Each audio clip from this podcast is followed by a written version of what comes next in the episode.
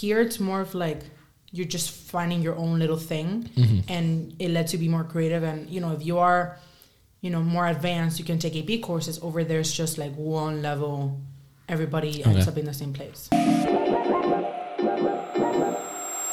So, welcome back to episode eight of The Nest. Today, I'm joined by one of my very close friends, Clara Calavia. Um, to kind of start off, to give you some background of who Clara is, uh, if I were to sit here and tell you everything, we'd be here forever. But just to give you a quick rundown, Clara is president of FBTV, president of Doral College, SGA vice president, Doral Academy Science National Honor Society VP, NEHS secretary, and then also Key Club Lieutenant Governor.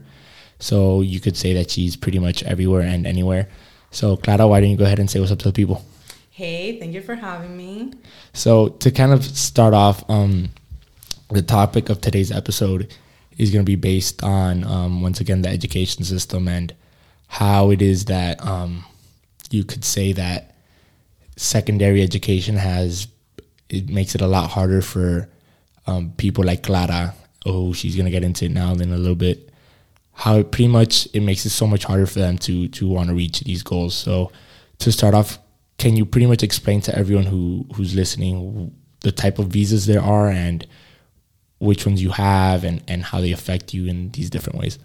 All right, so a visa it just allows you to be in the United States uh, legally for a short period of time, so they're not permanent. Um, there are different visas. The name of the visas is like A, B, C, D. Mine is called an L visa. It's for workers. Um, so my dad is technically here, like working in you know Doral Academy. So I have an L two visa, and that visa is only for like three years. Most of them only go up to like five, because then after that you would get your citizenship. Okay. So and then what what does this visa let you do and what does it prevent you from doing? Um, I mean, it allows you to stay here legally. Um, you can still get like your driver's license and stuff like that, but it limits you from, you know, obviously voting. And for me, like, you know, going into college now, it does not allow me to get like a lot of federal aid because that's only for like citizens and residents, especially too. Okay, to kind of touch on on this college thing because I know it's something that you've been dealing with. How has this, um, especially like not only like the financial aspects of college, but this ability, this well, this lack of ability of from getting aid, how has this affected your your college decision? Um, honestly, I didn't know that I didn't have that many opportunities like when I was like younger, like in ninth or tenth grade. But when I was, you know, looking up on colleges, I realized that most colleges just don't want to have international students because technically, when I'm applying, I am under international student. Um, so they just don't want them because I mean, technically, I'm only gonna be here for five years. Mm-hmm. So I might get taken back to my country and stuff like that. So they just would rather have someone that's a citizen that they mm-hmm. know are gonna be here, you know, the whole four years and stuff like that. And and is there like a, a pathway for people that have your specific visa or visas in general to go from having a visa to becoming a resident and then from resident obviously citizenship? Is there like a clear path or is it or is it very like It's very hard just because it's kind of like a lottery. Um, the green card is the kind of like the best way to get your resident residency, but it's a lottery, so you might get it or you might not. My parents and I tried to get it like a couple years back, but like I said, it's a lottery, so we never got it. Um, so now it's been our eighth year trying, and we're again in the process of getting it, which should not be as hard just because we've been here for a while. So our, our lawyers know us, and my dad's kind of like knowledgeable in all this stuff now. But it's certainly not something that you're gonna get on the first try. and and to kind of touch upon where it is you've you've you've come from, which is Spain. How would you compare the education system here to to Spain? Um, I think here's just a lot more opportunities. Like, you know, when we get our subject selection form, you have like two whole pages with like electives and like different math courses. Like in Spain, it's not like that. Mm-hmm. You take what everybody in your grade level gets, mm-hmm. and you know, the only electives are like English or French.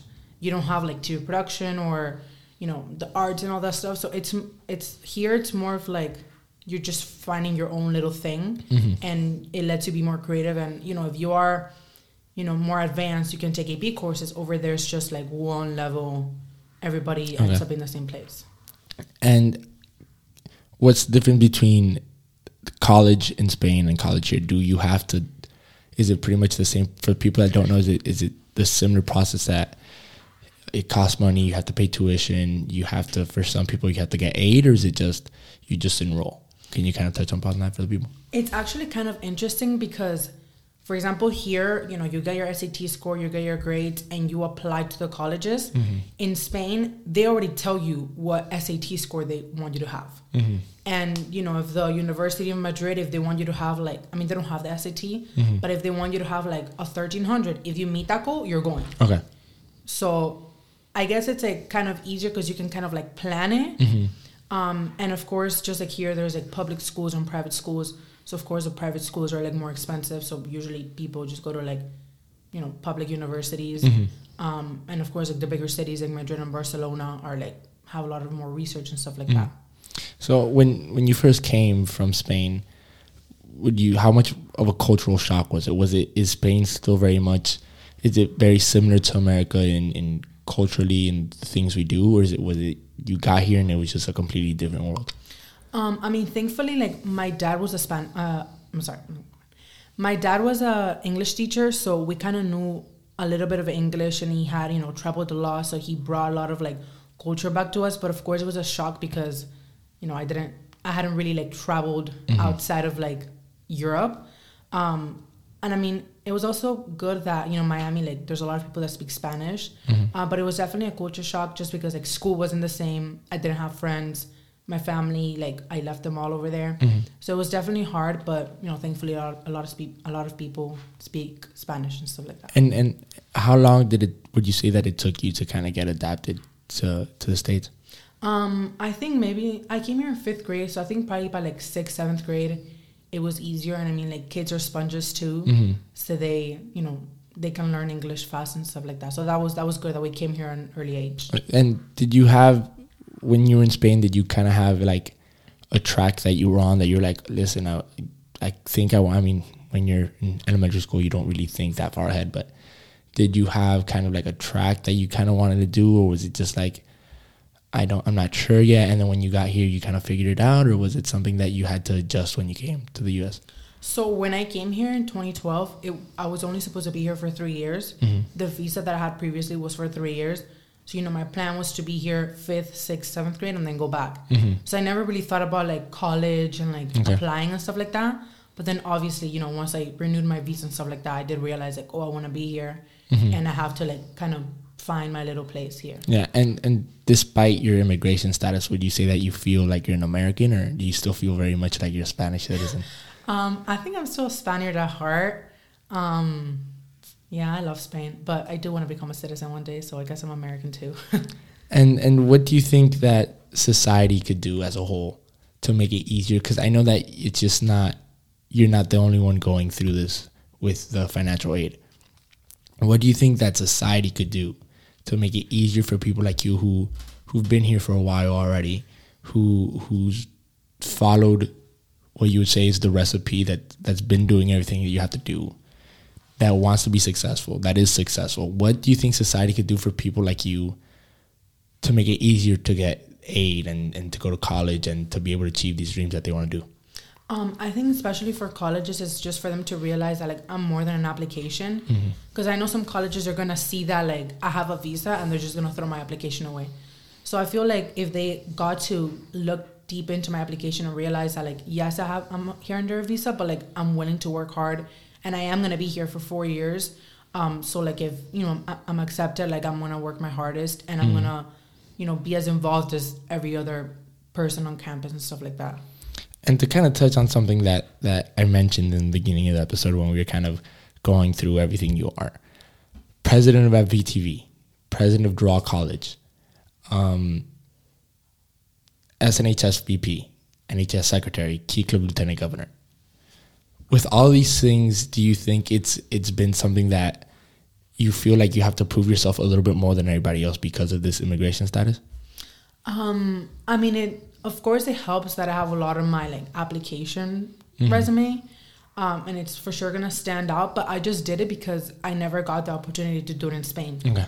Like for example, like FBTV, like that's not offered in Spain. So I mean, I got in like you know when I was in seventh grade and something that I'm passionate about, and all the volunteering like you actually can't volunteer in Spain until you're 18. Okay. So that was never that's not even in the curriculum over there. So I feel like the fact that I saw so many opportunities open for kids that are young made me wanna, you know, make a change in the community and stuff like that. And it's just something fun. Like it shouldn't all be about like your academics or your Yeah. grades and stuff like that. So, how different of a person do you think you would be if you would have gone back to Spain after you said those three years? Oh my gosh. I I don't know. I feel like I wouldn't be as involved and I wouldn't have found a lot of my passions that I have now. Mm-hmm. And like now, like even like to major in college, I want to do international relations, like kind of like to help people and like countries and stuff like that. And I wouldn't have found that passion if it wasn't for all the community service I've done here. Mm-hmm. And in Spain, I would have. I feel like I would have just done like a, not the easy route, but just a very like strict route, and just you know go to college, study, and just get a job. But why international relations? If you could kind of touch upon that. Um, just because like I've been fortunate enough to live in like two continents, Mm-hmm. and I feel like I've, I love the relationship that countries have for the good and the bad, and you know with the whole like politics happening right now and everything, there's a lot of change that can be done for people in one place and people in the other place. So I feel like it's you know a major that you can do a lot with, um, and you can have a direct impact to the to people in different countries. So I think that's important. And this is a bit of a of a fun or not so serious question. If there's one thing that you could bring from Spain exactly as it is and kind of implement it into American culture and vice versa, is there something that you could take from American culture and implement it to Spain? What would it be? I mean, something that's good about Spain is that I feel like, well, it's because we live in a big city too. Mhm. But I love that in Spain you can like go walking anywhere Mhm. and like you can like go get bread and it's more like family oriented. I feel like Mhm. so. I think that would be really cool. I mean, it's probably because we live in Miami. You know, I can't just go outside and get bread or whatever. Um, but I think that just being more of like a community. Um, I mean, there's a lot more diversity here as well. But I would probably bring some food too, some Like what? Spanish food, um, tortilla de patata, and jamón serrano. But you can find it here, but it's not as good. It's not as good. Yeah. Okay, and to kind of wrap up um, with the episode, um, where do you want to be in? Ten- Um, in 10 years from now, I just hope, you know, I'm graduated from college.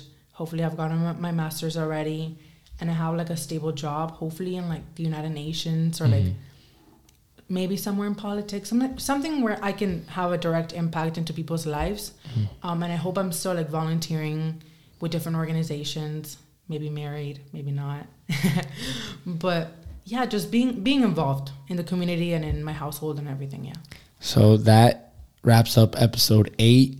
Clara, thank you for coming on, Thank for you for speaking about me. your situation. Um, I know that for sure most all of us wanna wanna see you succeed.